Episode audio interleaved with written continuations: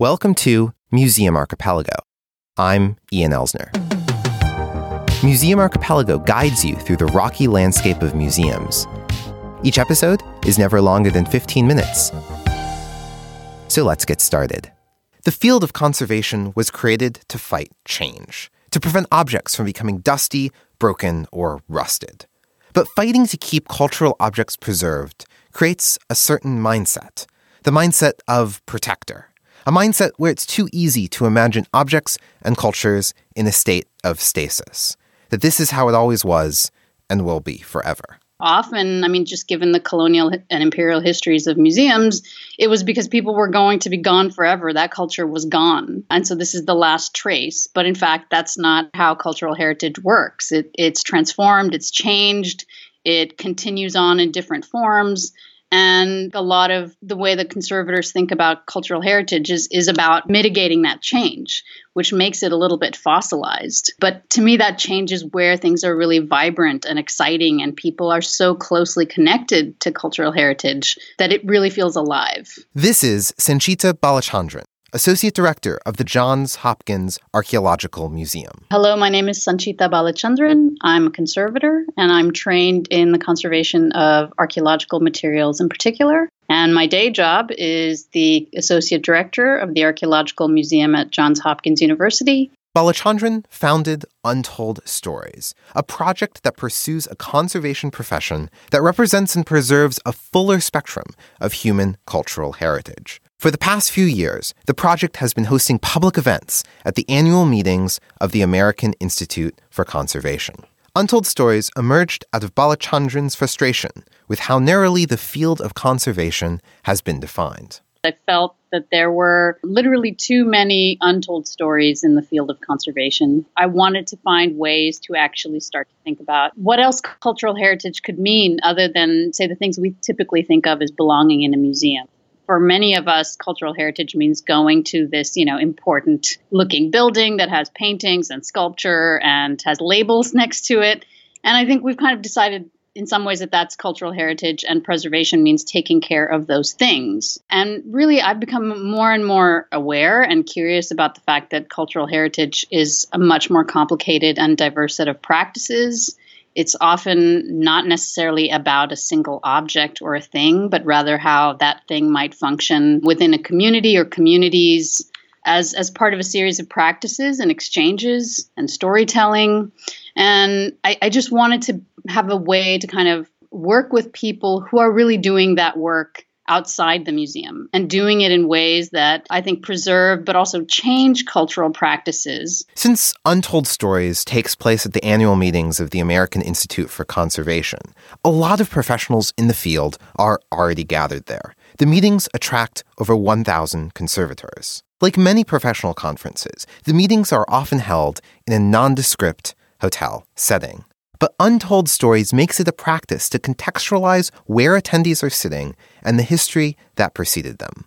An example of this is the 2019 Untold Stories event, titled Indigenous Futures and Collaborative Conservation.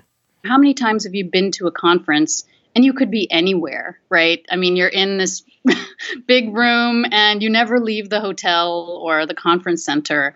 And part of what I was interested in was trying to actually place us somewhere. So in 2019, since we were actually meeting at the Mohegan Sun, which is a Mohegan owned casino, we were on native land. It seemed like a really important opportunity to talk about native sovereignty, the kind of history of genocide in our own country, the fact that anyone who's non indigenous in this country is a settler colonialist. But to really think about what this means in terms of how we take care of collections that have come to us as a result of historical happenstance, but also a very violent past. And to acknowledge the fact that museums, which for most of us who work in museums are very safe, welcoming, and you know, joyful places, are evidence of this history of, of pain and removal. So the opportunity to work with the Akomawt Educational Initiative was really exciting because it's uh, partly Native co founded, and they do a lot of educational work around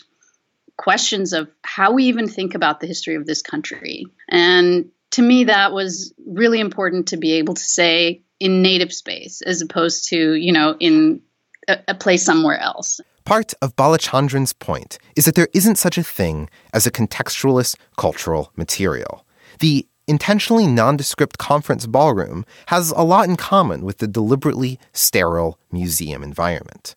Episode 68 of this show features an interview with Endawnis Spears, Director of Programming and Outreach at the Akomawt Educational Initiative, and one of the conveners of the 2019 Untold Stories event.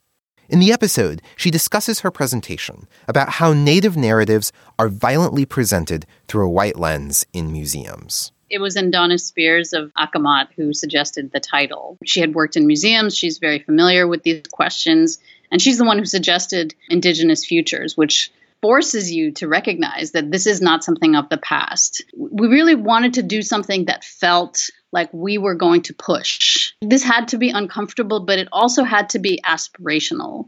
Where do we go now, and how can, as conservators, we actually be part of this very kind of collaborative, supportive mission to ensure futures? we can't make it happen by ourselves. It's it's not like we're saving anybody, and that's another you know big concern of mine. There's a real sort of savior mentality that I think conservation has.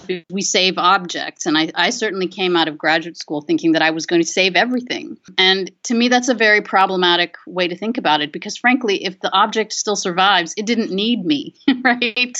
It made it thousands of years without me. Somehow we've kind of decided that we're the ones that making the that make these things live forever, which is pure arrogance. So part of this event was really to think about how as conservators can we come up with action items. And by action items, it was practices, but more than anything, a, a kind of shift in, in a mental framework for working much more equitably and more humbly, you know, to really have a sense of respect for this notion that there has already been a history before you. And so when you enter into this hopefully collaborative relationship, you need to acknowledge that things have survived for a long time without your intervention and they don't need you, but you could actually provide some sort of service, some sort of benefit that could actually help. The Untold Stories team, true to their mission, is careful not to present the workshop as a single solution or even a set of solutions.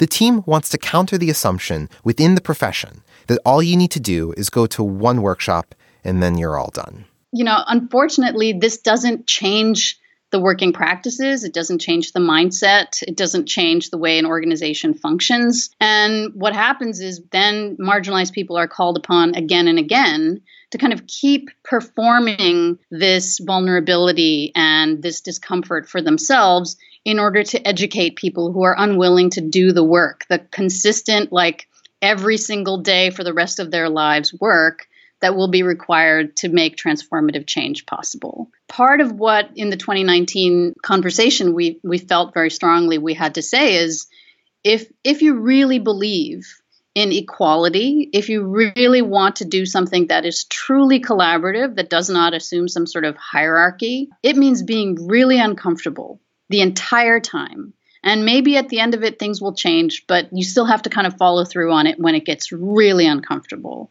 And the fact is, most marginalized communities, people have done this their entire lives. So it it just feels like it's time for, you know, I think in general, the museum community to say we're willing to engage in these kinds of difficult, ongoing, perpetual conversations. It's really interesting to approach these issues from the framework of such a technical profession. What is different? What has changed in the field of conservation since you were in school?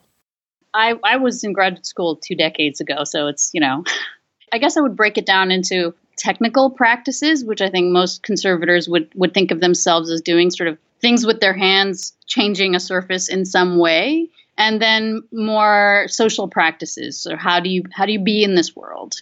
Uh, in terms of technical practices i mean some of the things that we do on a regular basis or certainly did to me raise a lot of questions about how do we even come up with this? So you know one of the things that i was trained on and i think a lot of conservators still do is something like spit cleaning for a long time it was known that something like human saliva has really amazing cleaning properties. And, you know, it's the reason why your mom might have like licked her thumb and, you know, rubbed a mark off your face. Um, but but it works really well and it's you know there have been attempts to make this much more scientific as to like what are the enzymes for example in saliva that work but you know now thinking about it my gosh you to spit on someone else's things. It's a really strange concept. And yet it was something that was really suggested as a very efficacious way of doing a treatment. For me this has meant that i really have to be extremely aware of the choices i'm making and at least be aware of the discomfort that they raise in me when I start thinking about what I'm actually doing. And then there's how, how does one work with anybody else? Certainly in academia, and I would say also in, in museums, they're very hierarchical spaces where, you know, in the museum, the sort of curator often has had the privilege of storytelling. And often when people who are not within the museum are consulted, they're consulted either after most of the work has been done or that that information is kind of extracted from them and presented as part of this larger narrative rather than allowing people to simply say what they they believe these objects are or how you know the story needs to be presented. For those in an established field like museum professionals or conservators it's easy to go with the language and practice that exists before you arrive. Projects like untold stories challenge those assumptions and help create a new model for me, it's really about kind of activating cultural heritage in, in very kind of living ways. You know, underlying all of this work with Untold Stories was to really think about what is possible uh, in terms of preserving cultural heritage. If you think of cultural heritage as being something that's preserved by people in conservation labs only, to me, that's really limiting. And it also is untrue because we have millennia of people caring for their things and their stories and passing this knowledge on through oral traditions and other kinds of traditions. So to somehow claim that we are the only ones capable of doing this kind of preservation work is fundamentally untrue. And so to me, kind of bringing up this resilience, but also just this joy of doing this incredible, connected human work was something that I wanted to be around. The next Untold Stories event will be held during the American Institute of Conservation's annual conference in Salt Lake City from May 19th to May 23rd, 2020. The title of the event will be Preserving Cultural Landscapes, and if you can't physically attend, the event will be live streamed. You can learn more about the Untold Stories project and watch recordings of past events at untoldstories.live. This episode of Museum Archipelago is brought to you by a new museum podcast called Stories Here. The latest episode is an excellent two part series about the Eastern State Penitentiary in Philadelphia. It includes the story of a family secret being hidden from a daughter, revealed after talking at the site with a former incarcerated person. The ad copy did not ask me to say this, but I feel like anyone interested in Museum Archipelago will really enjoy Stories Here. In addition to the episodes about the Eastern State Penitentiary, I think my audience would really enjoy the episode about the International Coalition of Sites of Conscience. To listen, go to storieshere.com or type Stories Here into your favorite podcast player. My thanks to Stories Here for supporting Museum Archipelago.